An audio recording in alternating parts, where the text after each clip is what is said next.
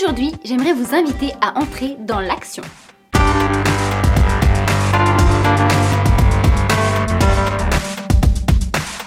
Avez-vous déjà rencontré ces personnes qui ressemblent un petit peu aux nains grincheux dans Blanche-Neige?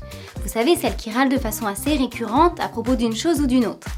Il nous arrive parfois, et c'est bien normal, d'être déçu de quelqu'un ou d'avoir un manque ou même un besoin, et d'être frustré de cela. C'est bien légitime et on passe tous par cette case-là de temps en temps. Mais j'ai aussi compris une chose, c'est que nous ne sommes pas obligés de subir. Oui, quand nous sommes confrontés à l'une de ces frustrations, manque ou besoin, il est possible de ne pas rester focalisé dessus en changeant ce qui est mal et négatif en bien.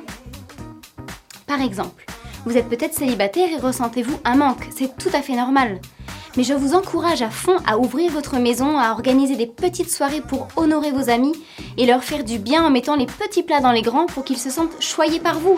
Ce sera de super souvenirs garantis. Ou bien, vous aimeriez que des personnes prennent soin de vous et cherchent à gagner votre amitié. Alors n'attendez pas et soyez le moteur pour construire des amitiés avec des personnes qui en auraient aussi besoin. Organisez une sortie au ciné par exemple. Ou vous aimeriez peut-être recevoir des cadeaux, des gestes affectueux. Alors commencez par regarder par ceux qui sont autour de vous et ceux qui seraient honorés d'en recevoir de votre part. Et la liste pourrait encore être longue.